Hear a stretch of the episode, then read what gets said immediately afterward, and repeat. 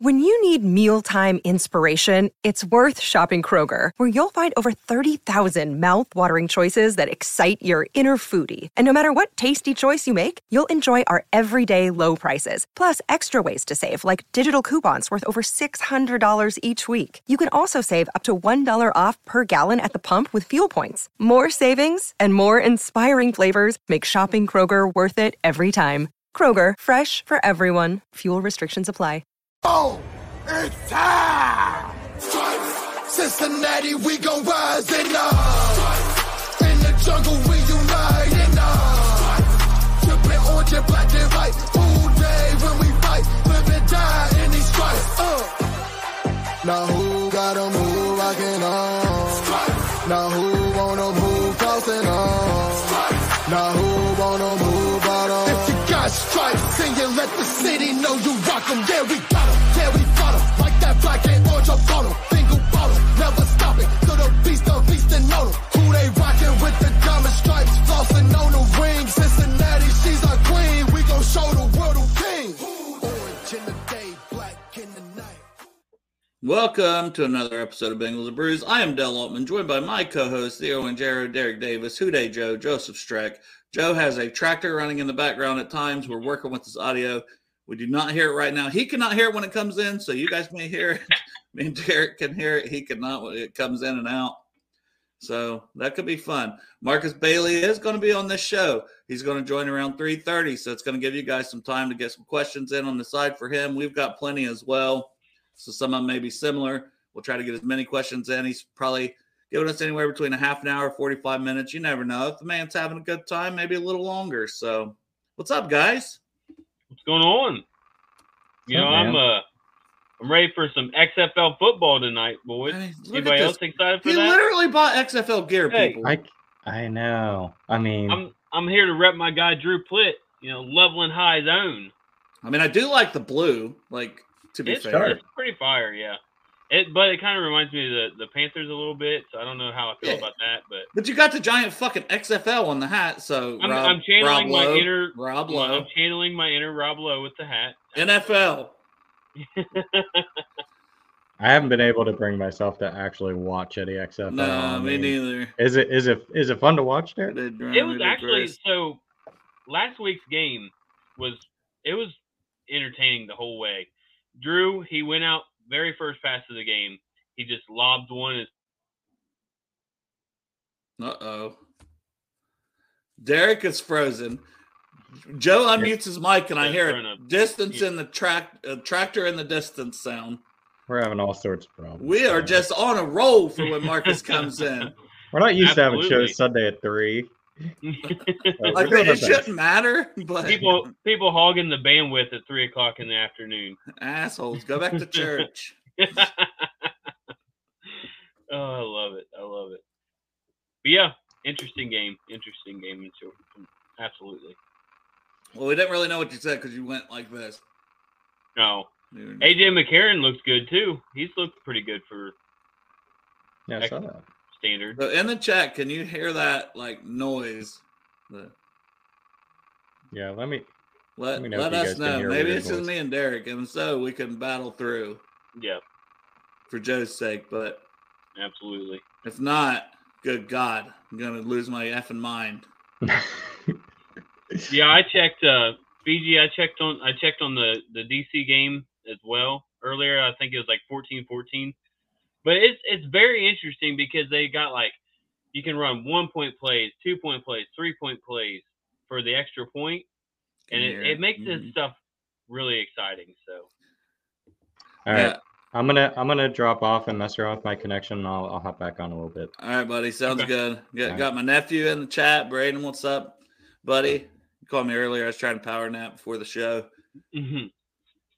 Man, I gotta tell you. Taft Brewery, world's best boss. I'm drinking my wife's beer. Yeah, she saw that in the fridge, right? Yep, she saw it in the fridge. She said, "Is that mine?" I said, "Well, depends on how bossy you are tonight." But it's a coffee porter. It's actually pretty darn good. Yeah, no, Fiji, I did not see. Yeah, exactly. Yeah, and it is worse when we're silent. Yeah, did not see the Josh Gordon catch.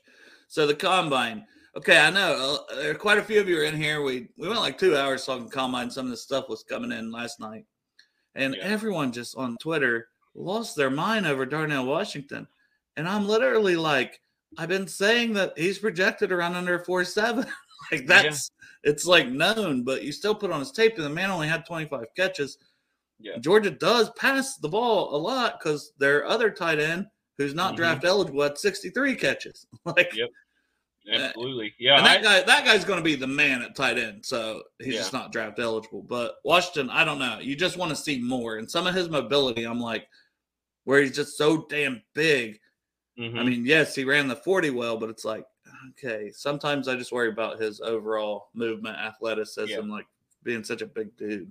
You can run in a straight line fast, but can you do that quick twitch, the stuff that tight ends need to get off of a linebacker and stuff like that? Of course, that's how big he is. You know, he might be able to do those. You know, just reach up and grab it like the way Dalton used to throw him to Tyler Eifert. Remember that? Yeah, but he was also listed at 280 at Georgia and come in at 263. So it's like, how much did he come in to make sure that, you know, what's he actually play at? And his athleticism too is a question I have. But I mean, not knocking the guy. Like I still have him as tight end 2. I still have Mayer as tight end 1. Mayer, he did what he was expected to do. Like everybody's like blowing my mind. It's like, well, he's only 6'4" and 249. I'm like, I have him listed right here at 6'4" and 2. I'm like, it was the same. Like it was what he was supposed to be.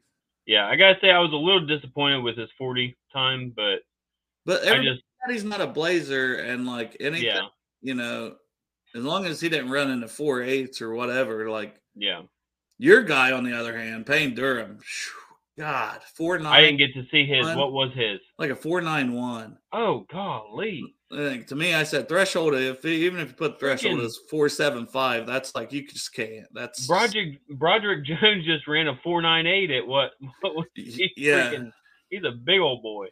Yeah, so that's my concern with that. And then, this guy, oh, my God, man. He was best a blazer. I did 40-inch vertical, too. Oh, that's 11-foot broad jump.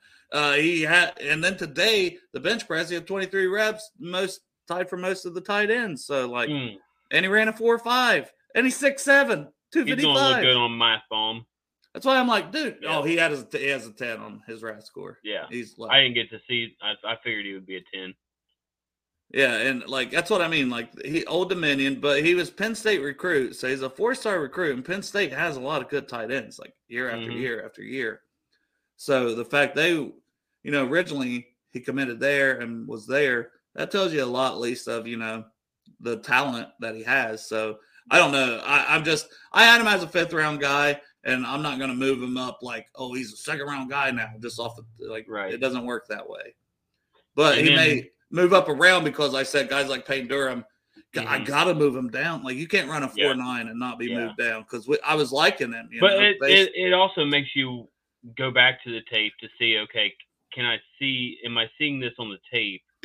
You know, or is he just looking like a men amongst boys, you know, because of where he plays at and stuff like that. Yeah, or he's just, here he is wide open making this catch. But in the NFL, like if you're expecting to get anything out of him as a true player, bro, you ain't going to be getting open. Like, yeah. And then DeJuan Jones, I thought DeJuan looked good. You know, he's not the fastest. I think, what was his 10-yard split was, 4.83, 4.93? I don't know. I do have all this stuff up, so if you guys like, I have the NFL comp just, you know, to look quickly and flip back and forth. Yeah, tell me what DeJuan's was. I do know. I'm having to go far. Oh, yeah, he's at the bottom of 1.92 10-yard split, so he's at the bottom of all the linemen. Yeah. I did like big 1.68. Yeah, he looked good on the cone drills, but, I mean, for being that big, it probably is – tough to get that up and moving, so that might be a knock against him. Yeah, I don't have any 3-cone results for him. I don't see that he done the vertical or the broad jump either. Okay. At least I don't have that. Unless I'm overlooking it. He might not have, I mean. He ran to 40, which, I mean, his 10-yard split is from that, so. Yeah. And, I mean, his 40 wasn't fast by any means, 5.35, but 3.5, he's 6'8". 380. He's just a mountain to get around. And that's what they even said, like watching his tape.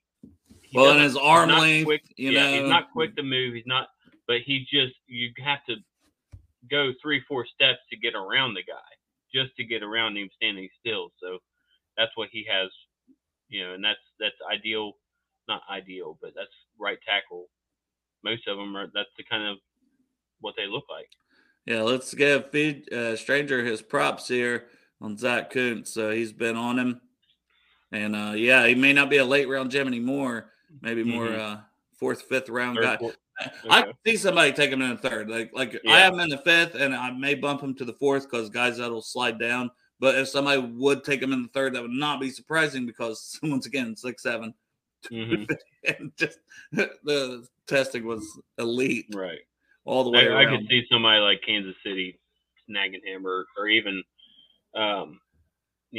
if we're not looking at him, it's the third round, obviously. But I could see somebody like KC, Philadelphia, teams like that, where they need a second guy. Yeah, and Shelly here, James's mom. James has been struggling still with those headaches. I know. I talked to him. We have a group chat together, but we don't always talk about that. But I was talking to him on the side. I think it was Thursday, and he was saying how he still has them, and still having headaches from when he had COVID, which is like a few weeks ago at least. And, I mean, it's a headache every day that doesn't go away. So that's like the worst. So, I mean, really a lot of thoughts and prayers with our brother, Cincy James, because, I mean, he's going to get in, have an MRI and stuff and see what's going on, hopefully get it figured out because, I mean, that's our boy there. So, yeah. What are you laughing about? Freaking that. See, we're giving all the thoughts and prayers. Derek, you could have waited to read. I could have waited to read. I was just looking through them all. And you couldn't wait to laugh. You couldn't hold it in, could you? And so Washington's third leg. Just because of the group chat. Just because of the group chat, I see a zoomed-in photo.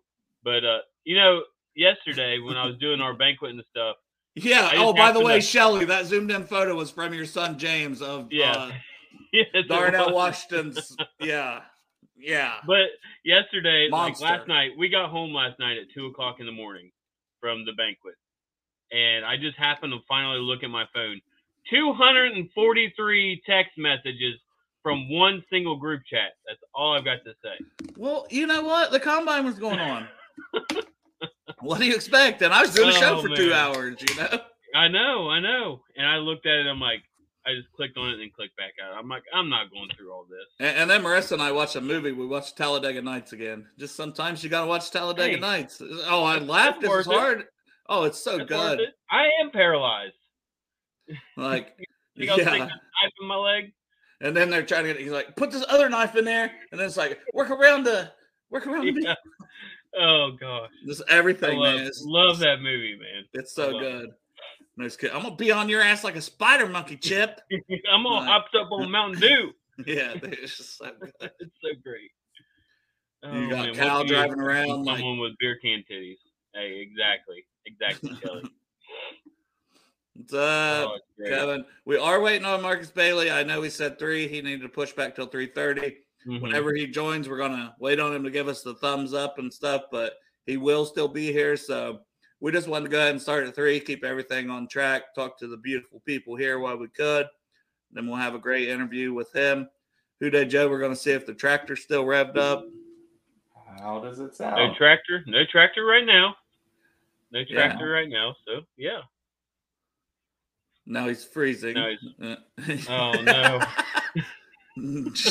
This poor man. That just reminds me of my. Yeah. Everything sounds good. You guys sound weird now to me, but you sound like you're like in a bathroom a little bit, but it's better than having a tractor running. So yeah, absolutely. I'm gonna keep messing with it, but I'll listen, try to chime in. Yeah, Shelly got to meet James Brooks yesterday. That's pretty cool because we were literally talking about James Brooks and like how he is a smaller guy, but how he blocked his ass off and stuff. Like, because going into some of these running backs, they're getting ready to test today. It's like the Jahmyr Gibbs and stuff. He's very small. His measurements today is like 5'9", 199. And I like the guy as a patch catcher and stuff, but could you ever expect? He's not going to give you anything in pass blocking. Yeah, I got to ask, did you see my guy, Sidney Brown? Did you see him? He didn't test that, like, great. I thought he did. I mean, like, mid.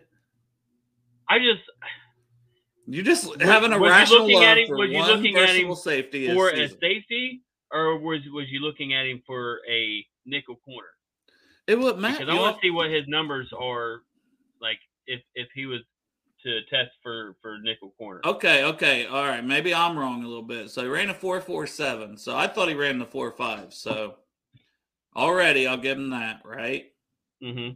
And he was third of the safety. He's at safety on here. So third with his 10-yard split. Let's see what Vert he get 40. You're looking better and better. His Raz is probably really good. I told over you, 40 I inch Vert. Pretty good. Okay. Yeah.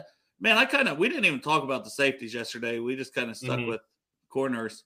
And then the tight ends was coming in. So, yeah. And he had almost 11-foot broad jump, second in that. Let's see, three. There's only times for two guys in the three cone. Does everybody like, nah, that ain't nothing good coming from that drill? Nah, that ain't me. Yeah.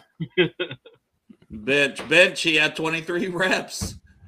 So I told you, I thought he looked good. I bet his reps. When you said he was mid, the only thing I got to see was Sidney Brown. So I was gonna say I should know that if you went out of your way to find one guy and just let me watch this man sweat and work out, it was Sidney Brown. It's the underwear Olympics, man. Like, I gotta watch the dudes I like. But yeah, I thought he looked good. I really did. But like I said before, I don't really necessarily think he'll be maybe he could be the next Vonn Bell replacement in a few years, but we got Mike Hilton's contracts up next year, right? Yeah, and I don't see him as that. I think he is the safety, but he's a guy who can almost play in the box too. And like Vonn Bell, here's the thing though. Okay, so you're hoping he makes it to the end of the second to take him, and that's if we don't re-sign Bell. Yeah, you don't want to have to use back-to-back picks on safeties, like. That would, to me, would not be ideal. Oh, in the first round, you mean? First 2 rounds. No, for the first round. Okay, yeah. Back-to-back years. I'm not saying because I was thinking in the third round, but if you think he tested out of the third round. Oh well, I already had him rated as a second round guy, so that's what I'm saying. I think it would be tough to see him last till 60. That's having the end of the round picks is like you might as well push around and. I'm not saying could he make it till 6. I'm not one of those guys like, no way he'll be there. There's, there may be 15 guys like for pick 28 that I'd say very unlikely to be there. Yep. But it's always hard to be like, that dude ain't falling. That's everybody's like, Darnell Washington's not even going to fall to 28 now. It's like, there's still a pretty good chance of that. Mm-hmm. Now, did anybody get to go to the, was it Tyler Boyd and CTB? Or was it? It was CTB. It's today. Oh, is it today? Is anybody in the chat going today to the signing? Well, they're probably let us know. There. Let us know. Oh, probably what time was it? I thought it was 5. Maybe. Where's it at? It was somewhere in Cincinnati. I don't know. Freeland, who's testing really well, but he's like 6'8", 300 pounds, like. Which they had his weight wrong earlier. They had him at like 400. I'm like, people were like, he gained 100 pounds since Senior Bowl. Well, they did that a couple times. Who was the guy that everybody was like, the arm length. Anton Harrison from Oklahoma, the right tackle, potential right tackle that's in the mix with Jones and Darnell Wright. They had him with 31-inch arms. Yeah, they said this guy's a T-Rex. Like, damn. The thing I don't understand about the O-line combine, like, why are they having these guys run the 40? It doesn't. Well, honestly, it's the 10-yard burst, the 20-yard. Sure, yeah. Like, just let them run 20 yards. Well, and you get your 10-yard split out of it, so whatever. And was it not majestic seeing DeJuan Jones, even though the time wasn't great? Just like, God, just picture at that point, like he's running at you 40 yards down the field, full steam. He can't stop. What is he, 360? What does he weigh in at? 6'8". And it was 370-something, it's almost 380, I think. That is a big man. You just see him coming around and just blasting a linebacker. Yeah. And see, here's my thing. There's no guarantee he's going to – like, I know these mock draft simulators, But you look at like Daniel Jeremiah and these people with their mock drafts and Dane Brugler's. I see all the time guys from the draft network. They have him end up going in the top 20. There's some team that's going to want the big, and everyone's looking for linemen, right? So you mean we can't get DeJuan Jones at 60? Yeah, no. Or the third round, like you know. Yeah, the third round. I've seen a lot of. No, PFL. I'm not saying it'll never happen, but there'll be a problem if it does. Like honestly, there'll be an issue. Like right, you don't find guys like that. Yeah. Who didn't give up any sacks last year? Like you know, it's not like it's just he's a freak measurement wise. Like he has really good tape, and he played at a big time school. Like, and he's just a mountain, literally a mountain. The mountain. Yeah. That should be the mountain. Well, he's Big Thanos already, so he already has a great nickname. Oh, is that what his nickname is? Yeah, his nickname is Big Thanos. So he's not just Thanos. Big enough already. He is Big Thanos. You got Thanos, and then you got DeJuan Jones up here. I love that. Speaking of guys that tested really well, I know I put a note out there that you respond to on Twitter, Dale. Zach Koontz. Koontz. I say Koontz. Is it Koontz? I don't know. I've never heard anyone say Koontz, and I didn't realize how it came out. I had never said his name out loud. Oh man, it reminds me. It sounded bad. We're canceled. You're trying to pronounce names, and we're canceled. I had a teacher that was named Mr. Koontz, and I always called him Koontz. Yeah, we had one. It's funnier that way. We had one Mrs. Coon. Yeah, there you go. Zach Koontz out of Old Dominion. I probably shouldn't have said the name. Yeah, I probably can't tell the story. So I'll tell a story in another show where I don't say the name in the same thing, so there's no way to get in trouble here. There you go. But a very funny story about a guy who was dating her daughter in high school and some things that was put on her door. On the next episode of Bengals and Brews. After dark. Belly up to the bar. Yeah, there you go. That's our shenanigan show. Oh man! So Koontz, you had him graded like what going in? He said it with such authority. I said Koontz. Graded like round. Are you just beating your microphone now, Joe? I don't know. I have to do my best. Is it a cat? This poor guy. So Koontz. Did I have him rated? Is this what you were asking? Where did I have him rated? Like round-wise, about the fifth? I had him around the fifth round, so I could see moving him into maybe the fourth is what I was saying while you were gone. I saw our boy Greg talking about him second or third, and I'm like... I could see someone take him in the third because it's like, well, the what you're getting there that you think you could do with that. I've seen... Guys have gone. I mean, Atiasi, oi. Wasn't he a second or third round pick for the Patriots? Like, and he was. The Patriots always pick guys around too early, too. So. But you know what I'm saying? I could see a team taking the fucking Patriots. I could see the Patriots being like, I wouldn't even rule out the second round with the Patriots, but I could see them taking him in the third round. Hey, and they're always picking guys up. I mean, they've drafted two running backs the last 2 years. The 2 years before that, they picked up, or the year before that, they picked up two guys in free agency. So they're looking to find that next Gronk, and they just can't find him yet. So Greg's asking if we think Mayer will still be there at 28. I think it's the same.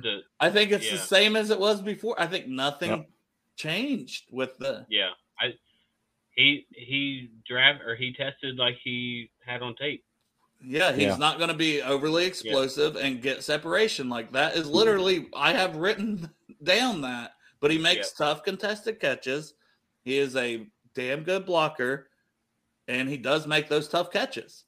Mm-hmm. And he's been productive, like you've seen him produce. He could go as high as 15, or he could go to 40. Hey, real quick, we got about 6 minutes ish until our guy Marcus Bailey comes on. Just a real quick, like kind of recap or projection. What do you think is going to happen here? What is it? Not next week, but the following week in free agency. That's the 15th as the first day, so we're 15th. 10 days out. Yeah, which that gets me excited. I don't know how much movement we're going to probably lose some guys. We're going to probably see that before we see us sign someone. Mm-hmm. Yep. But I'm just rationally getting my hopes up for no reason for Juwan Taylor.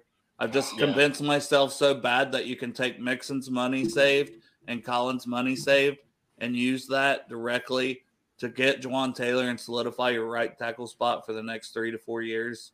Mm-hmm. And I'm like, why don't we just do that? Why don't we just do that? Sounds easy, right?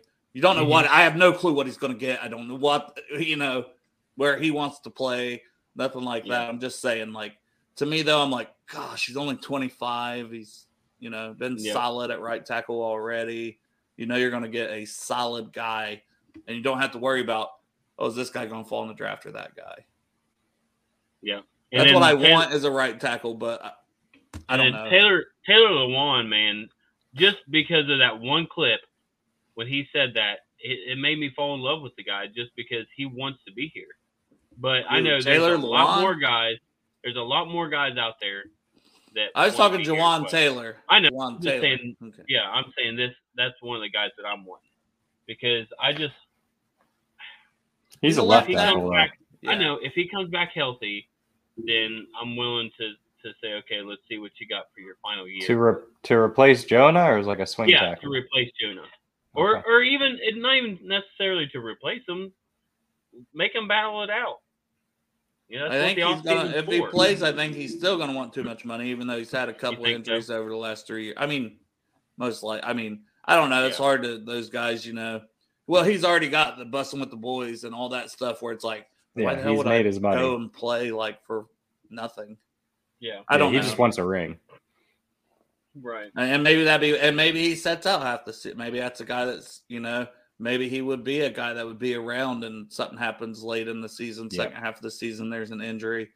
I don't know. I'm not going and putting much money into a 32-year-old left tackle that I don't know would give you any more than what you're going to get out of Jonah, who's younger. Yeah. With still some upside because he's not going to be as injured as hopefully as last year. Yeah, and usually these guys, as they like get into the late career and they just want to win a ring, they don't want to sign with a team too early because they don't want to go through training games. Yeah, that too. They just want to chill, sign on, and just go play games. Well, and his co-host, Will Compton, has been doing that for like 4 years. So. Yeah, you're right. You're right. So you know they've been talking about it. They're like, I don't see him as when free agency starts. You know what I mean? Like being one of the early signings. Yeah. Yeah. Yeah, you're right. So, but if you want Juwan Taylor, he's probably gonna be like one of those day one because he's so young and I thought the Jaguars was gonna franchise 25.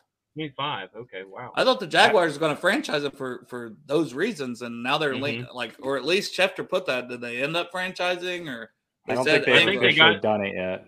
They've gotten until what? They don't have to do it Tuesday, yet. But, yeah. But if they're going to put the franchise on Ingram and let Taylor get to free agency, that's why I was just kind of expecting that's what was going to happen. So now I've let myself get excited about the thought of adding him. Let me ask you this. Carson Wentz for backup. Oh, Jesus Christ. Who for backup? Think? I'm sorry, I missed it. Wentz. Do you think he'll cost too much? Because everybody's kind of sick of – seems like everyone's kind of sick of him. And I don't honestly think the talent would be – I think he's a top 40 quarterback, in my opinion. I don't want him. But I could still see him getting $4 or $5 million a year. Okay, which, do you know what I'm saying? Just to go somewhere behind a young quarterback or somebody that picks up one of these draft picks this season. Mm-hmm. Yeah, I don't want to invest. Should be any minute, Foxy. Yeah, don't worry, Foxy. I'll mute my mic here in a minute. Yeah, I don't want to invest any more than 1.5 into a backup quarterback. Yeah, you're right. Yeah, he ain't worth it. Well, as we're waiting on Marcus Bailey, I'm going to stay here and sound only for a minute. All right, rip that heater. Now you don't need to be putting my business out on here. I do that enough myself. So I do too much of that already. Trust me. That I was gonna say. That reminds me. So last night, a real quick story. Last night at the banquet, I had this lady come up to me and she goes, because I was working the cup game. It was $10 for a little plastic cup, redneck fine china, to win one of these guns. They had 1 in 350 chance of winning the gun. She's like, we're gonna lose all our listeners if he starts talking about his redneck prom. She was like, so how much is a cup? And I told her all this situation and stuff. And then she goes, okay, I just need a cup because I am a teacher and I don't want my kids to see me drink beer. I'm like, trust me, I know all about that. I've got a buddy of mine. Except he chooses to give no fucks. Yeah.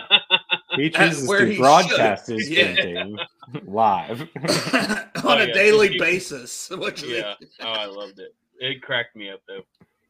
So I was thinking about you, Dale. Even though you're chose always not to thinking, come, you're always thinking about me. Just tell the truth. That's true. That's true. Oh man, I love it. Even though I never hardly get to talk to you. You're always thinking of me. Hey, I'm here at least once a week. If that. Oh, no. All right. Marcus said just a few more minutes. He's trying to get the connection and stuff set up, make sure it's all squared away. Yeah, that is something he warned us about last night is he did not have a great connection with Willie. I said, hey, we'll work with it. The same link works if you got to come back out and come back in. Hey, it's 3:30 on a Sunday. I ain't got nothing to do for the next couple hours. We'll get this interview in at some point, right? The only thing I got to do is I got a couple trees I got to cut down in my front yard. Other than that, plenty of time to do that. Well, my wife just showed up with another 12-pack because I only had 2 beers left, so I'm ready to go. Row. You're ready to rock and roll, yeah. If we need it, boys. I hear that. Thanks, babe. Well, so, while we're waiting, I was going to show everyone the new shirt that we put up on the merch store. Yep. So we got our Internet Scout Team shirt. So this was inspired by our boy Tyler Minerding. And Tyler. Yep. We love Tyler. And the site he uses wasn't going to let him put it up to sell. And it was a little different version. It was like in blue and stuff. Yeah, his was like the NFL or draft blue, but we completely stole the idea from Tyler. Yes, 100%. We asked for his permission. And I asked. I said, "Hey, do you want to partner on this?" I said, "You know, if we make any money off of it, you know, we'll split some profits with you." He's like, "I don't want anything from you guys." So he was very kind to let us steal his idea. So you can go to bengalsandbrews.sellfy.store. And I might make one of them a crop top. Yep. And it comes in black, white, and gray. So check that out. It's never going to outsell our very best seller, which Foxy said he was wearing in the chat. I saw the beautiful Can Titty Guy shirt. Yep. We've got the Subtle Flex shirt on there now. We've got the Fumble in the Jungle shirt on there. Is that a mug? Yeah, we got mugs on there. Yeah, the mug, I was just like showing my wife the new shirts we put on there, and she's like, that mug is cute. Like, we need one of those. Mm-hmm. It looks really sharp. I added some other gear with the original logo. We got stickers up here, snapbacks, all sorts of stuff. I still got to order me a hat. I'm just obviously trying to get my money up where Marissa just started back to her job. But I want the original beer bottle hat. Mm-hmm. Who was it that bought that and posted a picture of it? It looked so sharp. Was it Jungle Jerry? I don't know. I don't remember who it was now. I think it was him. I remember seeing somebody, It turned out really sharp. The white hoodie that you had on the other day, Joe, looked really, really good too. The hoodie? Mm-hmm. That's the white, right? Like at the bottom that you just had? Yeah. It's this one, and then, this is the one that I was wearing the other night. Yeah. But they all look pretty cool. So cool. Yeah, they look great. Colors, everything. So.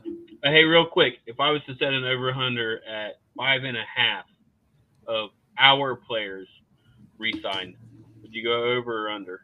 I mean, I'd have to have the list in front of me right now, so that's a tough question. Because I don't even know how many there are. And are you counting the exclusive guys, UFAs? Like, all of them. Then I would probably say over because you got like your Mitch Wilcox and stuff, your And I probably have that somewhere, but I literally have like 400 papers down here, guys. So. No. Okay, hold on. I could find that because I have a by team free agency here too. So I have a little bit of everything that I try to keep on hand for you guys. Okay, so we've got Brandon Allen, Eli Apple, Jesse Bates, Vonn Bell, Trey Flowers, Clark Harris, Hayden Hurst, Chris Lamont, Samaje Perine, Jermaine Pratt, Drew Sample, hate to say his name, Max Sharping, Trent Taylor, Michael Thomas, and Trevion Williams. Got like 15 guys there, right? That's what I'm saying. So yeah, you're saying if it's there's probably gonna be 6 or 7. I'll say Brandon Allen. I think they bring him back regardless. Yes, I do too. I'm hoping we bring back Vonn Bell.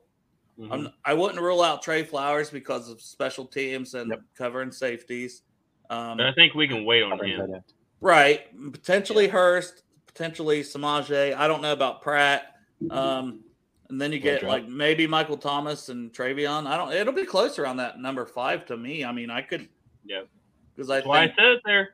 Yeah. It's a good number. I think Sharping, like, you know, he'll come back for depth. You know, he'll come back cheap. Maybe. Yeah. If we look at Sharping in his last game, he'll come back for cheap. If we look at how he played, like against the Bills and filled in some other times, maybe he'll out. You know what I'm saying? Because teams are desperate, and somebody might give him a better starting chance. Right. He's not starting over Kappa here. Yeah. No. But I could. He's definitely Kappa? A 50-50. What'd you say there? 27. Kappa? 28 or 29, I'd imagine. No. He's probably getting – I don't know. That's just off the top of my head. I really don't know. I will tell you. Joe, you got to stop hitting your mic or whatever. Now I'm typing. I think it's his it's this part that's hitting. Oh, like it runs on it. Yeah. He just turned 28. 28. Okay.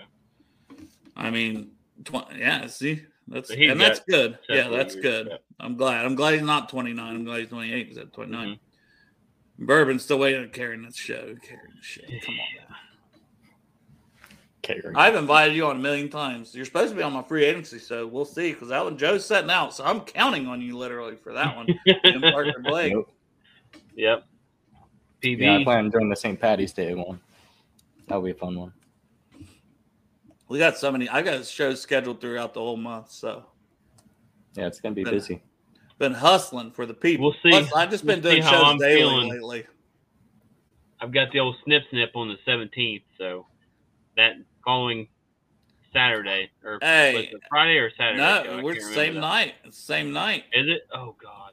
Yeah, but didn't Travis do that when Travis was part of the show?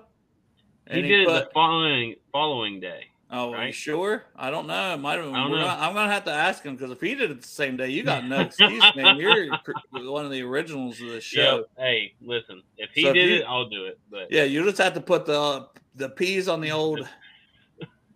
The cold peas on the parts there once you get the snip job. Well, someone's saving us from this line of conversation. You good, Marcus? The thumbs up. We're going to bring Marcus Bailey in. What is up? What's going on, man? Marcus? Thanks for joining the show. Yeah, thanks for having me. I'm apologize for making you guys have conversations you apparently don't want to be a part of. You didn't want to hear about Derek's vasectomy surgery coming up the 17th. That's how bored we were getting. Hey, Kyle Kraske had to hear about it when Travis, our other buddy, was on here, and he had his, and we had Kyle Kraske on. So you're in good company with Kyle Kraske. Well, I appreciate the patience and I guess the persistence to reach out to me. They want to get me on the show and stuff. So I figured, that time in the off season now, might as well. So we're big fans, man. Appreciate that. So like, tell me a little bit, like, I really didn't, to be honest, I didn't really do my full due diligence on the show and how it came to be. So you guys have probably done this a lot with guests, but can you give me like a little, I know you guys are the hosts here, but can you give me a little bit of you're good. A backstory of like, of how this came to be and why you guys are doing it and what you guys like to do? You want to go, Dale? I was going to say, it started, Dale and I, we were season ticket members, and we decided to have a podcast. And we was trying to think of a name of the show. We were singing the song Titties and Beer, and we wanted something to do with beer because we love drinking beer. So that's kind of how it all started, and we was just like, you know what?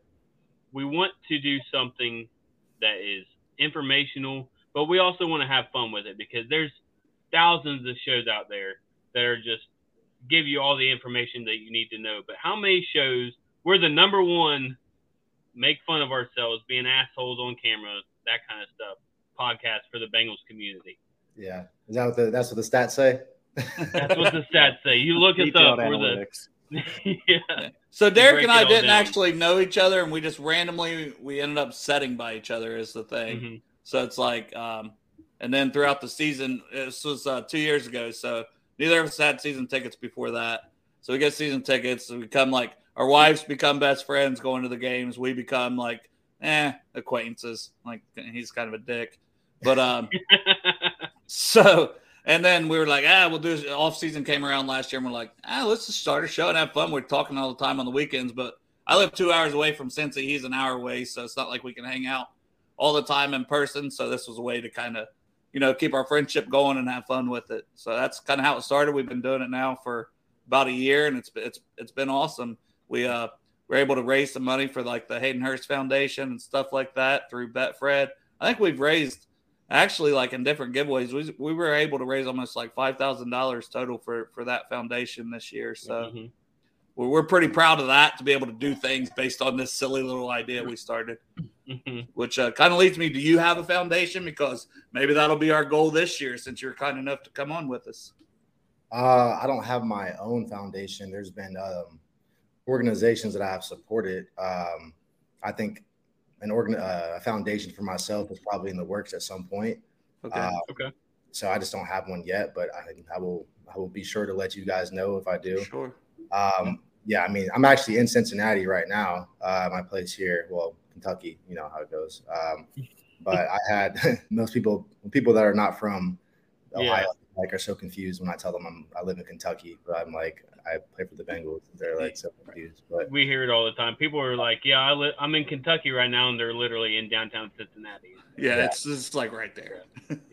Yeah. But yeah, I mean, I just this year was the first year that I participated in the My Cause, My Cleats initiative through the NFL, and I partnered with an organization called the Global Food Justice Alliance, and basically, like, their mission is to help get like quality animal source proteins to people that need it. And so I reached out to them, and then through the Bengals, we had done some work with the Free Store Food Bank here in Cincinnati.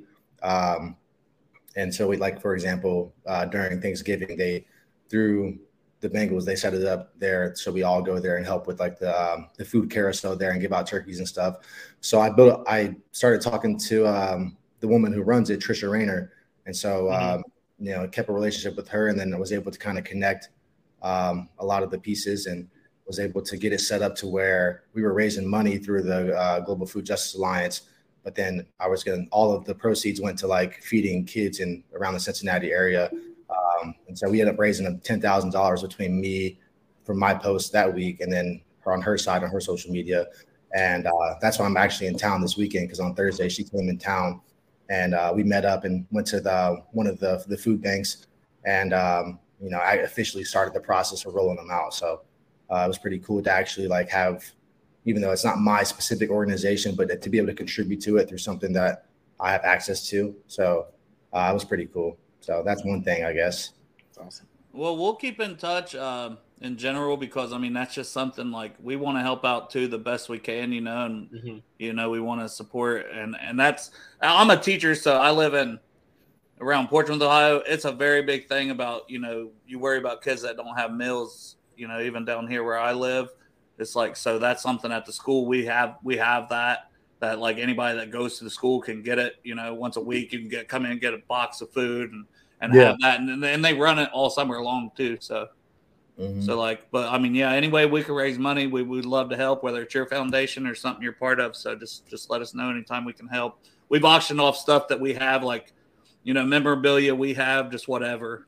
Yeah. I like the setups you guys got back there, especially you, Dale. You got I see you got Clark's, the GOAT. Back it's that, like, my buddy Matt that's in the chat here, he got it signed because he came on the show, did almost 4 hours with us, the maniac that he is. The autograph says, "To my best friend Del," from Clark Harris. So I had to frame that one up right behind me. You know? And I've got the Clark Harris jersey on, too. That's my dude. Yeah. Was he intentionally quoting Step Brothers there when he did that? Most likely, because we talked about that during the show. We said, oh, did we just become best friends? Like, Clark came on, and he took the cap of the bourbon he had. He threw it in the garbage. He's like, I'm here for a good time, guys. So, we were having a lot of fun. Yeah, I was going to wear – this is the Orange Arrow costume that I got right here. I was going to wear that today, but I had to rep my guy, Drew Plitt. You know, he's playing here in a couple minutes, so I had to put on the XFL gear for my Arlington Renegades. So, hey, respect, man. Have you guys been watching the any of the XFL? I've been catching it in passing. I haven't really sat down and watched an entire thing. I've seen clips – on social media. I mean, it seems like it's doing pretty well. There's some high quality, high caliber, high profile players that are playing in it right now. So, I mean, I think, you know, The Rock is doing a good job with that and giving guys opportunities. That's the biggest thing. You know, it's not always the, you know, the picture perfect path for everybody, obviously. So it's, you know, to be able to give people opportunity other ways and, you know, hopefully be able to make it, you know, back to the league is an awesome organization. So speaking of that, we'll get into your path. I know Joe, like, he's not like a big Buckeye fan like Derek and I are. And I know you grew up in Columbus, so Joe really wants to get this question in just kind of that knife in from Derek and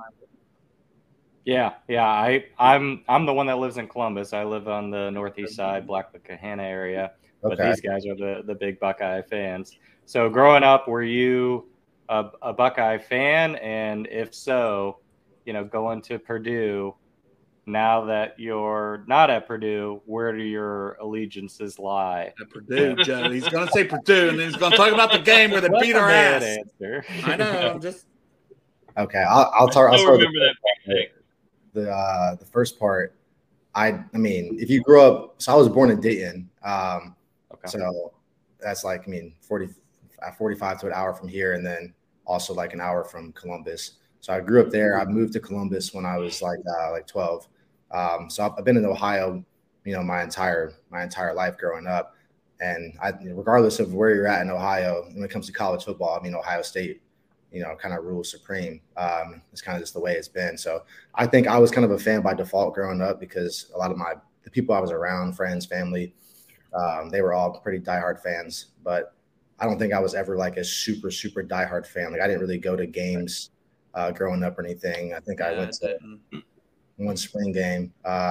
But it was something that that would have been cool to get an offer to go there. I'm thinking back to when I was in high school.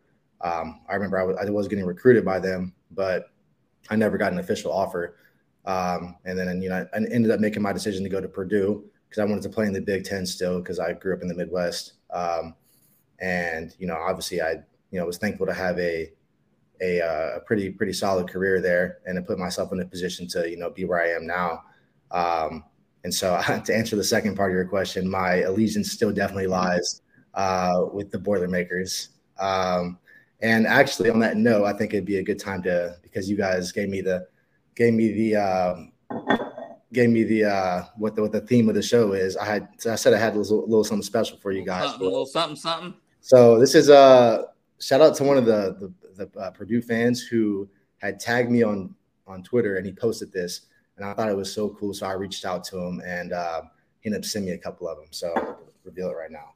So this is a custom made. It's called the Pick Six Porter. You guys can see it. Pick Six. Yes, and, sir.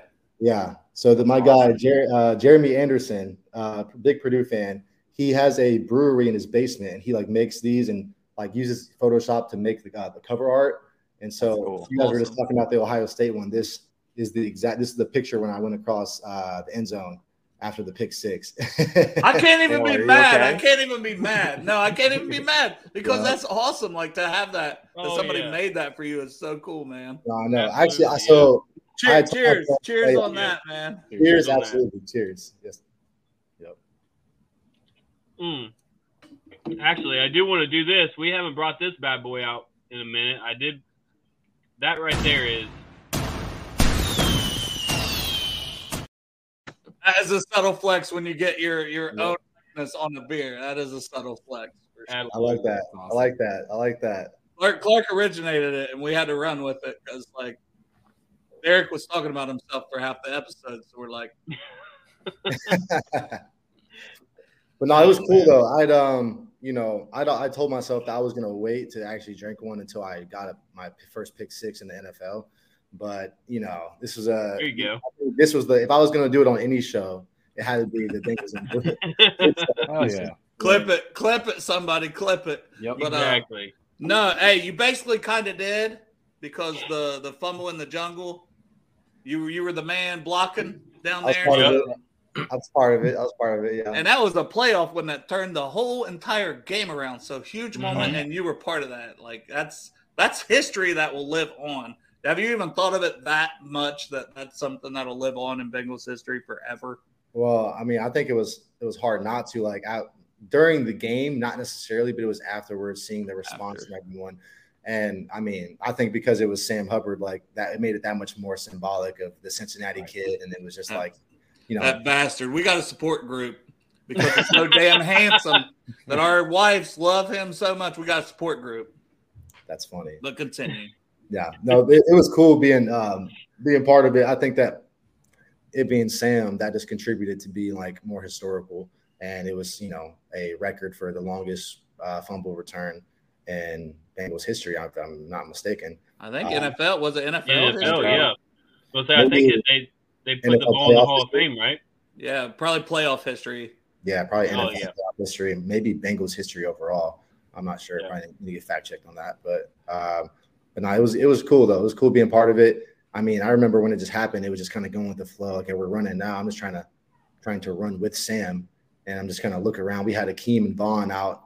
I thought we were all set. We had nothing to worry about, no stress. But you start seeing from your peripheral vision when you're looking around, you see this big figure start to gaining ground. I'm like, oh my gosh, Mark Andrews is coming. There's a chance he's actually about to get Sam. That was unreal on his part. I got to give the man credit. Yeah. No, he was hauling. He was hauling for sure. Mm-hmm. And of course, Sam just had I think there was a super long drive. I mean, so he's probably gassed. And then he had a nice little burst for about 30, 40 yards. And he kind of started to head out. It was like he was waiting to get caught for after 40, he's like, no one. All right. I still got to make it. Right. Yeah, now, Akeem was trying to get the ball, right? Akeem was trying to get the ball. Akeem looked back and instead of going to block. He said, he's clapping for the ball. But I was I saw him running and I tried to time up the trajectory or the path that Sam was running on. Mm-hmm. And I didn't want to try to peel back and actually have a violent hit. Cause I thought, okay, that would definitely be like a going against your own end zone, like a blindside block. So I was just going to try to wall him off and put my hands up like a punt return kind of wall off. Mm-hmm. And as I'm about to do that, I think Vonn kind of gets a shove of him with his left arm and kind of changes his path a little bit. So then it's where I was going to intersect him, that was completely wrong. GPS was all wrong. I had to make a swift turn, but by the time I turned around, he was already beside me and he was 3 yards away from Sam. So I just had to make a little desperation push. And for the record, I did initiate it from the side of his shoulder. But I was going to say, was you nervous at all? Was you a little nervous? I mean, of course I was nervous because I knew it was gray. Because I knew it probably looked bad because he was running forward and he dove. And so it looked like he got literally pushed directly in the back. But I mean, I got engaged him from the side, but he was running faster than me. So his momentum just carried him forward. You know what I mean? Yeah. Of course I'm biased. There's no way I can't be, but I think it was a good no call because it was for gray. Sure. No, yeah, definitely. But when you're sitting there, they could call this if they want because of the way it looked. So, yeah. But we're glad they didn't. Yeah, absolutely. Yeah. It would have been tragic. And it's funny because we always get taught or if you put your hands up, it's like an admission of guilt. But it was like I was genuinely trying to be like, I did not hit him in the back. Well, that's what I thought too. I was like, no, put your hands down. But it's one of those things. I thought the same damn thing, Marcus. I ain't gonna lie. Yeah. All right, it all worked out though. It was, I mean, like, you know, at the end of the day, it was. I was glad to be a part, to play a role in like a huge play like that. Yeah, you know, I thought that was one of my four plays on defense in that game, and one of them happened to be that, so it was cool. Right. All you do is make plays. All you do is make plays when you're in there. So you said it, not me. I don't know. You know. Let me ask an important question real quick, Dale, because I got to know, since like me, you're a fan of the Green Arrow. Are you a binge watcher like I am? Do you just like as soon as one of the seasons comes out on Netflix, you just hit it all in one night or however you can get it done? Or do you like watch it when the season comes out, you're watching it every Thursday, or whatever time it comes out? So I actually, the way I started watching Arrow, it was, I didn't realize that it was even on Netflix until, I was scrolling through it. So the only time during the season, or like when I guess now I have more time I could, but like, you know, we had the times I had been watching it was when I go to this, recovery facility. It's like they have hyperbaric chambers there, and you guys know. Have you guys heard of those? You guys know those? Yeah, I haven't used one, but I mean, this physique, you know, you don't really need it. Right. But yeah, I mean, you sit in the chamber that's 100% oxygen, and they increase the pressure, the atmospheric pressure, for about 60 to 90 minutes, and so you sit in this big glass capsule, and they have TVs there, and they have Netflix. And they always ask you what you want to watch, and I wasn't like watching any show at the time. And then she just started scrolling through, and I saw Arrow. I was like, oh shoot, like I've heard that's really good. So I kind of started watching it, and then like I started really liking it, especially in the beginning. And so I would only watch it when I would come there. And then you know, I think last off season I did binge it for a little bit, but most of the time it was like I'd watch one or two during my session, and then whenever I wouldn't watch it when I would, you know, just be doing other things.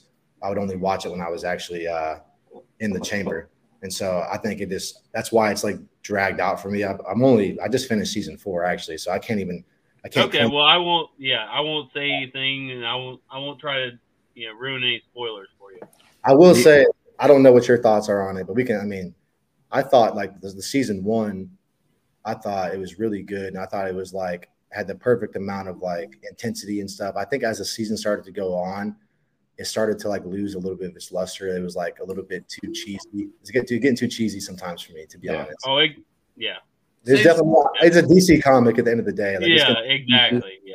But it's also like, I don't like when shows like they don't follow their own rules that they create. Like, right. Like Oliver should not be getting beat up by his sister ever right. at all. But he does after he's trained for like a year with Malcolm and. Yeah, I don't know. Yeah, but there's just, I mean, I still like it though. I still watch it. I've actually started just watching Breaking Bad because I never watched it all the way through. Oh, dude, that's good. Okay, that's my favorite show of all time, probably. That's what I'm on right now. And my mom, she watched it like back in the day when it was actually coming out, and I know it's one of her favorite shows of all time. And so and then a lot of people say, of course, like there's so much. It's like one of the best. It's like regarded as one of the best shows. So. I decided to start it from the beginning, and I just finished season 1 last week, and that is something I may catch myself binging even if I'm not going to the place to, you know. You look up, it's 3:00 in the morning. You're like, oh shit. Yeah, that's what you want to try to avoid, but it's still early in the off season, so you can probably it's probably fine, you know. Yeah, that's one of the few drama shows that I've rewatched the whole season or a whole series of. Well, then they have Better Call Saul also, which is like Better Call normally Saul, when they do like a spinoff show, they're never good. This was the rare exception where that show was right up there with Breaking Bad. Mm-hmm. All right, so I'll add it to the list: Breaking Bad and Better Call Saul. Yeah. What about Ozark? You guys watch Ozark? I love Ozark. I watched the first couple seasons, and then just, I don't know, for whatever reason, just never like fell in love with it. Yeah. I've heard that's one of the really good ones too. Maybe after I finish Breaking Bad, I'll have to check that one out as well. So yeah. Now I was going to ask, going off the Green Arrow thing, do you have a favorite superhero and then also like a power If you could have any power, what would it be? I think my favorite superhero, like I like Marvel too a lot. And honestly, I think Iron Man is like my favorite when it comes to like the Marvel. When I'm looking at Marvel, I think the fact that he's just like a regular guy, but he just was so smart. He was able to like create what he did. I think that with billions of dollars also. Yes, he has the resources, but not when he was not in the first movie when he got he built it out of scraps. He built it out of scratch. So I think Iron Man is like my favorite superhero. But that wouldn't obviously make sense for superpower. I think teleportation would be like super sweet to have, to be able to just teleport wherever you want to go. Well, do you like to fly? Like when you guys fly, like I've never flown. It terrifies me, the thought of it. But never been on a plane before? No. Wow. Do you like to fly though? Would that be something you'd be like, I could just teleport to Hawaii right now? Because I know that's a vacation you got coming up. A work event. Yeah. Quote unquote. Business trip. Yeah, business. Doing lots of business there. Yes. So you teleport to Hawaii instead of having to fly? Yeah, the flight is definitely gonna be far. So it would be very nice to be able to teleport right there. Yeah. Yeah, I was trying to think of the guy's name. Who's the guy from the X-Men with the tail that could teleport? Nightcrawler. The blue one? Yeah. Nightcrawler. Yeah. That's Nightcrawler, yeah. Or like the movie Jumper. Y'all see that back in the day? Oh, yeah. That was a dope movie. That was a pretty good movie. I wish there was – see, there's some movies that – like Jumper. I wish they would have made more of them. Yeah. And then there's some movies that they made more of that you're like, you stop. Like just one. I went to go see the new Ant-Man. And they saw, they showed the trailer for the new Fast and Furious. Oh, just saying family like 1,000 times. And I'm just like, can we just. They already were in space last time. They were in space in a damn car. Okay.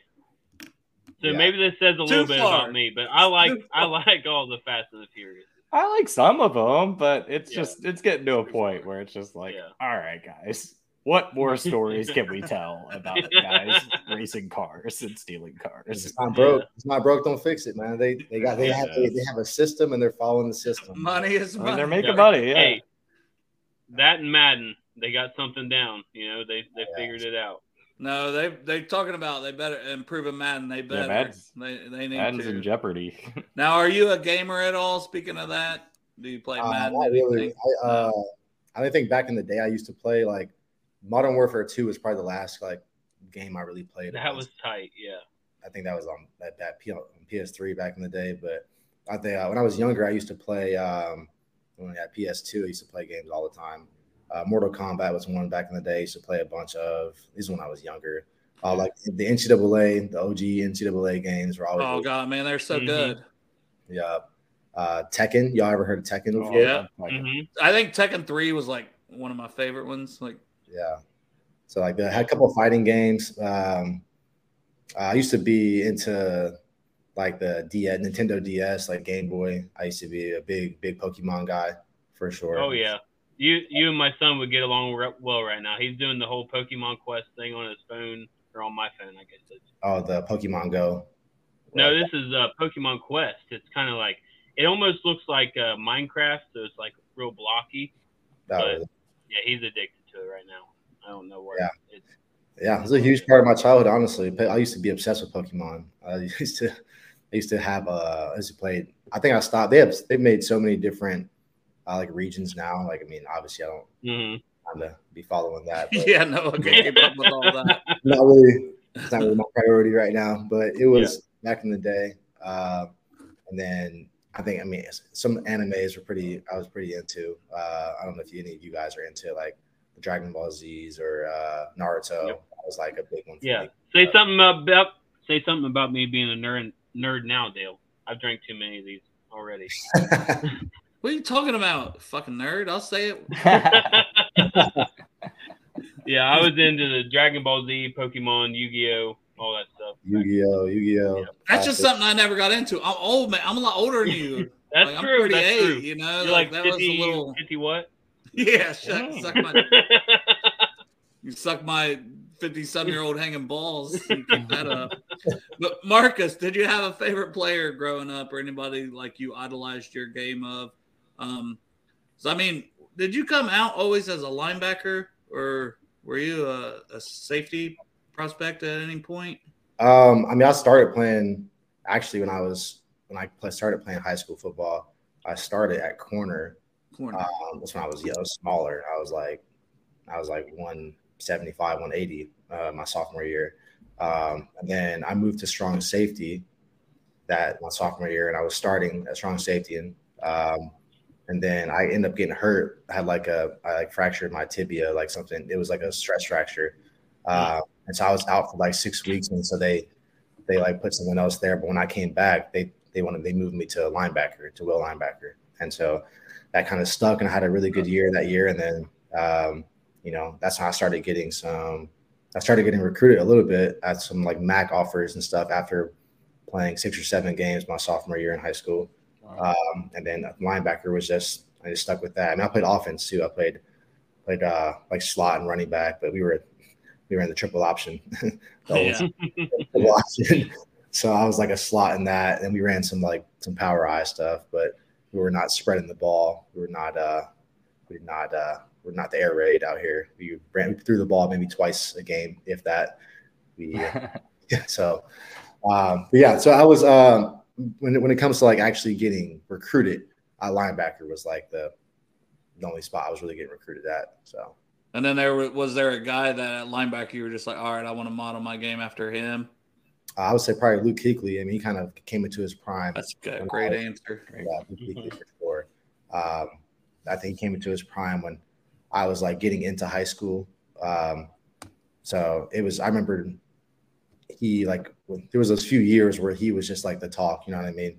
And I would watch him and just see how he would diagnose things and the way he would move and be able to make plays in coverage. I remember that being someone that I looked up to. I think a lot of linebackers. He was kind of like the start of your prototypical, like the modern day linebacker. Yeah, like what you look for in a linebacker these days, right? Like the speed, and he gets three down. Yeah, mm-hmm. Yeah. Well, yeah. I mean, he still had like the old school kind of build. Like, I mean, he was like, I think he was like 6'3", 6'2", 6'3", 240 or something, at least 235, 240. I mean, he definitely had the size of being like a big bruiser, but he was more like, what separated him was his study, his anticipation, things like that. But he made so many plays in coverage. And that kind of just like, set a new standard for what's expected out of that position. And he's a complete field general. I mean, these are all like the cliches you say looking at linebackers. But I mean, also another Ohio boy that the Buckeyes slept on. Yeah, he went to St. X, right? Yeah, and then Boston College for. Yeah, he had a crazy career there. I mean, I think he had like 150 tackles or something in one year. Yeah, he's a maniac. Yeah. Right. One question I had, if it's all right, Dale. For sure. We've heard Shane Graham, who's a friend of the show, has talked a lot about the guys that are coming out, and they know they're not likely to be day one starters in the NFL. He talks how important it is to hone your special teams skills. And, I'm sure you were in that position coming onto the Bengals in your rookie year. How much special teams experience did you have going into your rookie year at the Bengals? And what did you do to hone that skill? And what was that transition like? Yeah, I mean, I had like zero special teams experience going into the NFL, to be completely honest. I mean, I played like my freshman year when I was at Purdue. I played some kickoff return and some punt, but like, I got hurt my true freshman year, and then when I came back my redshirt freshman year, I played punt for like 5 games, and that was the only special teams experience I had until everything happened the way it did for me to come into the NFL. And it was we're talking about the 2018 season when we upset Ohio State, and I had a super productive year that year. I was I remember like I was a bucket semifinalist. Like I was one of the linebackers that was pretty regarded as being. Are we good? Is he good, Ardia? No, I was saying stock up. Your stock was rising at that time. I just saw him. He took his. Help. Oh, that's probably his wife's probably yelling at him like usual. Yeah. Oh yeah, she was. But yeah, I mean, back to what I was saying. Like I had, it was the reason why, you know, I got drafted late was because I, you know, my senior year, I tore my ACL. You know, I had some injuries, and then, you know, COVID happened, and then my pro day got canceled. And so I kind of went from like going into the season and kind of not expecting, but like anticipating that I could be like, you know, one of the top linebackers in the class, and, you know, a second, third round pick. Yeah, you had that second round grade. Like, I'm a huge draft nerd, so like, yeah. And so for me to have that, and then, you know, I dropped all the way to the seventh round. You know, it was super frustrating for me, for sure. But I mean, once that happened, it's like you said, you know, the only way that I was going to be able to stay on the team and have a role at first was to learn special teams. So that just had to be something that I spent a lot of time on, and had to learn kind of the ins and outs of it. The thing about special teams, though, is like, you know, now that I've been playing for a few years, I mean, there's only so many schemes you can do return wise and on punt. And there's only so many possible things. There's way more things offenses can throw at you when you're on defense, like at playing any defensive position, than what can happen on special teams. And so if you can run, if you can change direction, if you're physical, you should be able to be good on special teams. It's more about your will to do it. And of course, like, you get more instinctive because you can understand body positions and like how teams like to attack certain people, and you learn personnel groupings and like what certain teams historically they like to run. These are all things that like I've learned from Coach Simmons, of course, being part of playing special teams now in the league. And so I think that in general, you can be pretty good at special teams. So it doesn't take as much very specific skill, like when playing strong, like playing free safety or playing linebacker does. There's so many other things that you have to like prove that you can do in order to play at the NFL level. Whereas like, you know, it's not as like technically demanding playing special teams. And I'll say like punt was definitely harder for me when I first got into the league, because there's a lot more to that than all the other ones, in my opinion. You know what I mean? Like, you have to like understand, you have to be able to protect first, and then you have to get off, and you have to keep, you know, you have to have your field integrity, you have to have your lanes and all that. There's a lot that goes into it. And the footwork especially was difficult at first. But I mean, yeah, it's kind of a long-winded answer, but yes, special teams is definitely important. Especially, I mean, you know, guys, I mean, everyone says that. It's not like, you know, profound, but that is the way that, you know, day three guys, you have to show value somehow. Like, why would any team want to? Why would they keep a roster spot for you if you're not going to provide value? So that's you have to provide value, you know. Yep. Now, I know this is kind of it's tough to answer, especially not knowing who's going to be back, this or that and the other. But Joe, you kind of talked about it, right? With you're going into like the contract year type thing. Do you feel any sense of urgency that you need to do anything any different? I mean, honestly, I think you're a guy that prepares all the time. That's why anytime you've had to step in, you've had success. But do you feel a sense of urgency, and do you maybe expect an expanded role if Jermaine Pratt gets the bag somewhere else, if, you know? Yeah, like you said, I can't. It all depends on what happens in free agency. Yeah, and I can never expect anything with a role. I have to – now I would like to be able to earn. We had to go out there, and I would definitely like to increase my role. Like, I have complete belief in myself that I can be a starter in the league. And that's, you know, that's my goal, to be able to do that. Now, like I said, it depends on what's going to happen, but if he does go somewhere else, and, you know, that's my goal, is to be a starter this year at 100%. And so there is a sense of urgency for sure, because you have a limited window, you know, as an NFL player, to be able to, you know, this kind of gets into like, because you obviously don't, money's not the only thing, but you only have a limited window to be able to set your family up forever if you want to have a huge contract.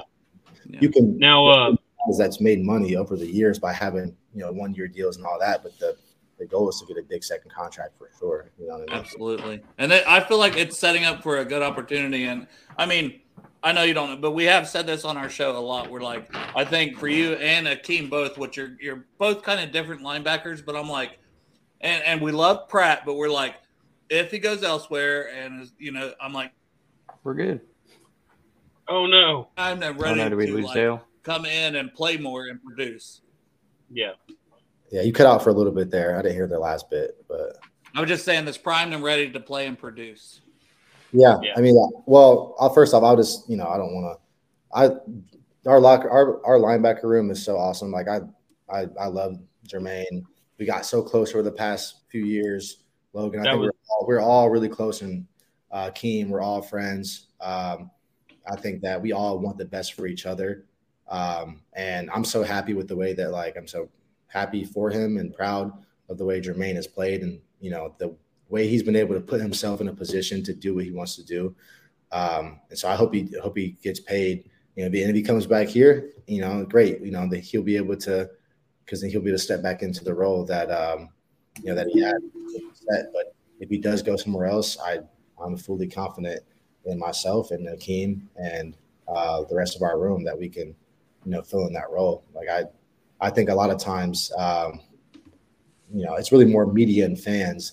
I feel like the perception of like the starter compared to like the backup, that they think it's like there's this world of difference between it, but it's really not that. There's maybe some positions where it's like that, and maybe quarterback. But I think for most positions, like we're in the NFL for a reason, and like, you know, that guy may be the starter, but that doesn't mean that, like, I'm just talking in general here.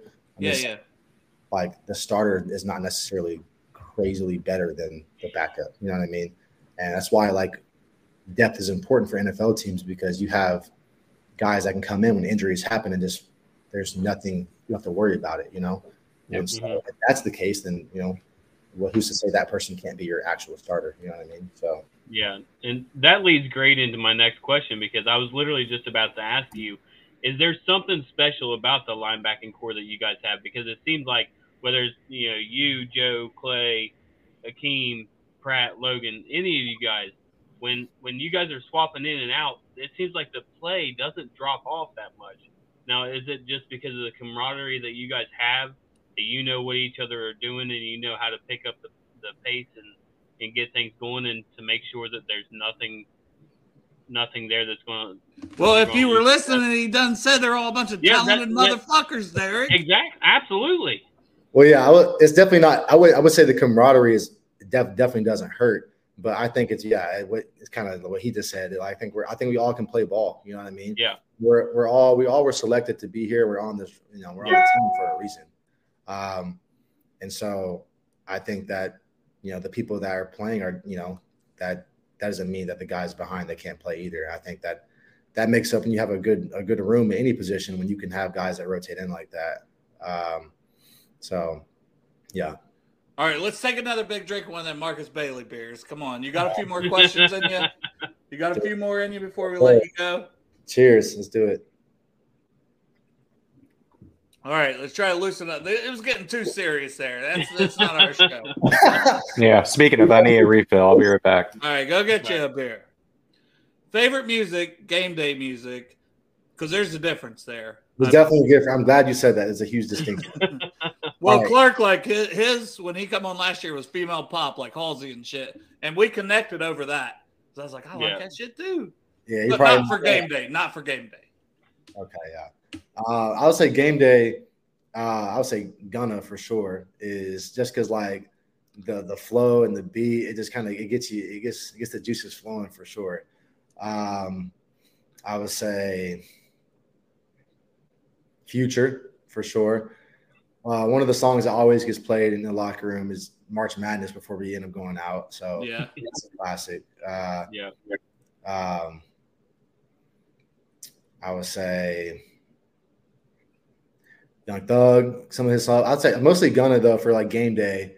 Of course, Drake. You know what I mean? Drake's one of my favorite artists overall. And I kind of pick in, you know, sometimes I have a song, a flavor of a few weeks that I like playing a certain song for a while. But those are just like some Lil Uzi. Lil Uzi got some good ones in there for game day vibes. You know what I mean? One of the song I used for my career highlight tape, "Sauce It Up," is one of my favorite ones to put on for game day vibes. So it's classic. That's when we're all sitting here shaking our head like we have no clue half these fucking. I mean, I'm so vanilla fucking white over here. I don't know what guy he is. I don't know what any. I do know. Now, hey, I'm 38, so like you know, I'm like you, Eminem, Tupac, Little Wayne. I mean, yeah, like you know, I used to be. Now there's these rappers. I'm like, it's not the same anymore. Hey, when I was used to play AAU basketball back in the day, Eminem was definitely like my guy for whatever reason. Like it was till I collapsed and all this. You know, I was playing. You know, he's one. You know, you can't disrespect him. I sat back with his pack of Zigzags and his bag of the weed. Yeah, you got it. Oh, I don't want to get copyright strike. I was about to say, I do know that you like to joke around a little bit too. You know, since we're kind of a comedic show more than me. I'm just a dumbass over here, but I do remember like. During draft season, I think it was you posted a video out there. Do you remember that at all? Oh, I remember it. Yeah, I mean that was. So, yeah, I mean, all right, that was like I did the Rick Roll kind of thing with the. Yeah. It did. I mean, it did some numbers and stuff. That was like when the pandemic was really like getting started and TikTok was kind of taking off, and I kind of got on TikTok just to. You know, see what was going on, and everyone was losing their mind. We had to do something, right? Yeah. I thought it would be a good opportunity for me to be able to to leverage the fact that I just got drafted and be able to, you know, at the time I was thinking that maybe I could, you know, have like some social media stuff, but yeah, I kind of didn't like, you know, the vibe of that, not that specific video, but just like. Couple of the things throughout the summer, I didn't like the kind of perception of it was like that I wasn't focused on ball or something. So I just kind of like, kind of let that ride a little bit.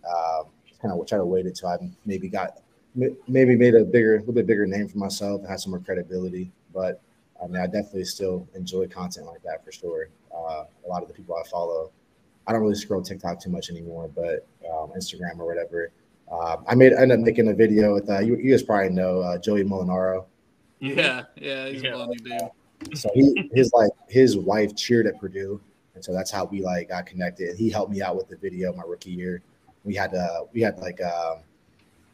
video teams to make videos. It was all Zoom, and so when I first got drafted, we had this video competition, and he helped me. That was one of the videos that I had released during that time period too. That was like side of it. It was like a parody video of the TikTok stuff. So. Ended up getting posted on Barstool and stuff. It did pretty well, honestly. But so I definitely enjoy. I still follow. I like all his content and things like that. But for myself, you know, maybe I'll post something every now and then. But I'm not going to be super into like trying to force it. You know what I mean? If something happens, something happens. Yeah. If it feels forced, it's not fun, right? It's not fun to do. And then. Well, I probably was letting that get to me too much, but you know, that was also my. Perspective of what was going to happen when I went into the league was just a lot different. Like I thought I was going to be able to play myself into a bigger role at first, and it just didn't work out that way. So I kind of just chilled, you know, for a little bit. Hey, maybe it's just not your timeline, right? Yeah. You know, I believe in that. Like things will happen when they're meant to happen, and hey, you're still in the league and you're still balling out, and your time's coming, man. I believe that.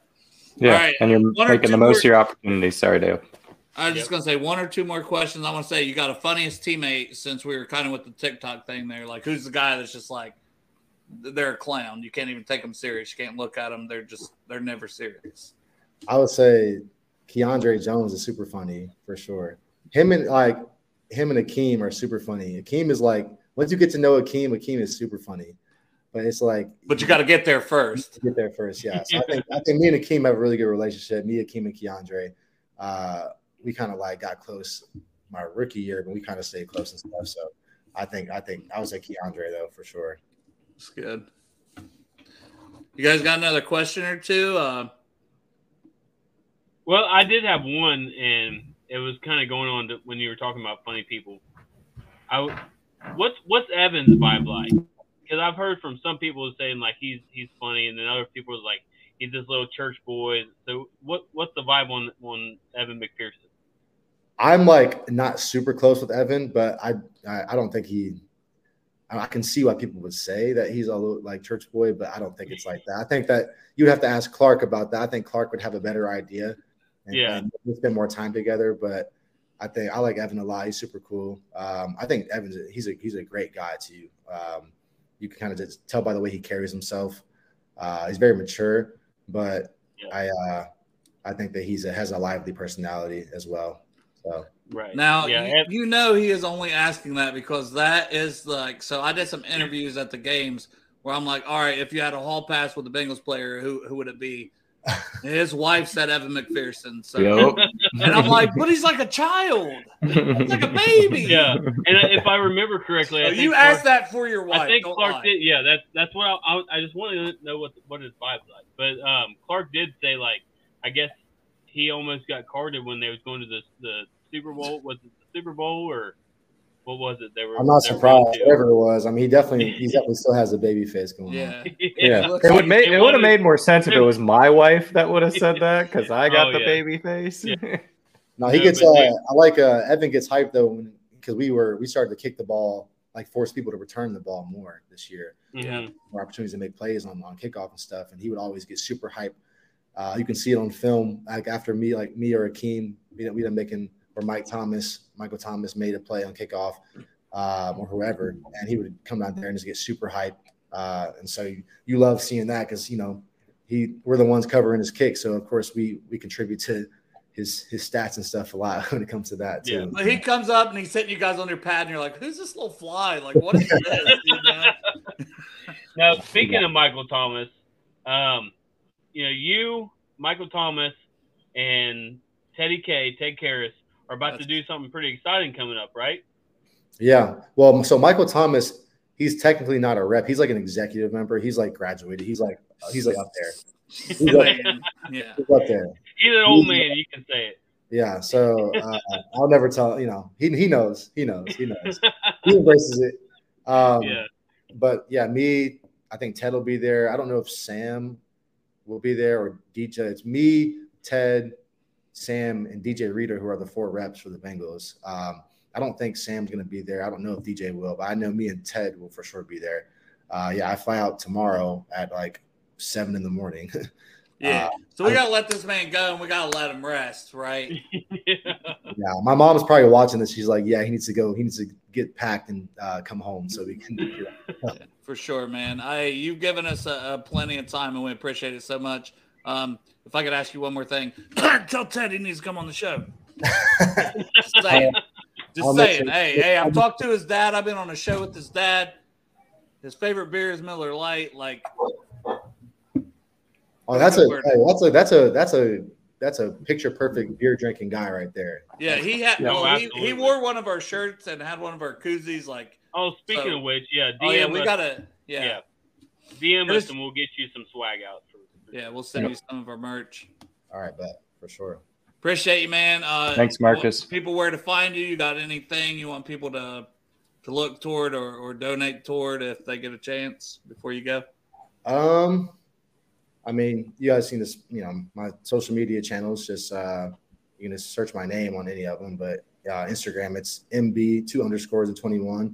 And then on Twitter, it's MB_Boiler21. Still showing love to Purdue there with the username. But, that's it. I really don't have anything coming up. If I do, then I'll have to let you guys know to promote it. So, and we're all for that, man. Thank you for your time. Yeah, thanks, guys. Thanks, Marcus. Hudey. Hey, Marcus. Hudey.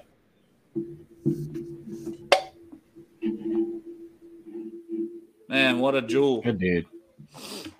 Yeah, they gave us almost a solid hour, man. That's awesome. You guys ready to go ahead and end this one? Yeah, I gotta go cut some trees down. I was gonna say you've been getting yelled at for half the episode already, Derek. So appreciate you all in the chat. Sorry we couldn't get more questions, comments in. We had a lot of our own, man. It's rare to get a player on, and just it's a good dude. I hope you guys liked the interview, and we'll see. We'll see what happens. We'll try to support the man anyway going forward. Always, man, if somebody gives us anything, like it's like, oh, that's the least we can do, right? Yeah. Is tenfold give back, give to charity, do what we can do to help them. Because, I mean, that's super cool to take your time. That you don't have to do that for us. And, so shout out to Marcus for that. Crypt Keeper, I did see the little comment about the assless chaps. Those are in the red room, so those aren't out here. I don't have those here. You and the assless chaps, huh? All right, man. Well, boys, it's been a fun one. Hudey. Yep. Let's Hudey. Hudey, baby. Let's go. It's time. Cincinnati, we gon' rise and up. In the jungle, we unite and up. Trippin' orange and black and white. Hudey, when we fight, live and die in these stripes.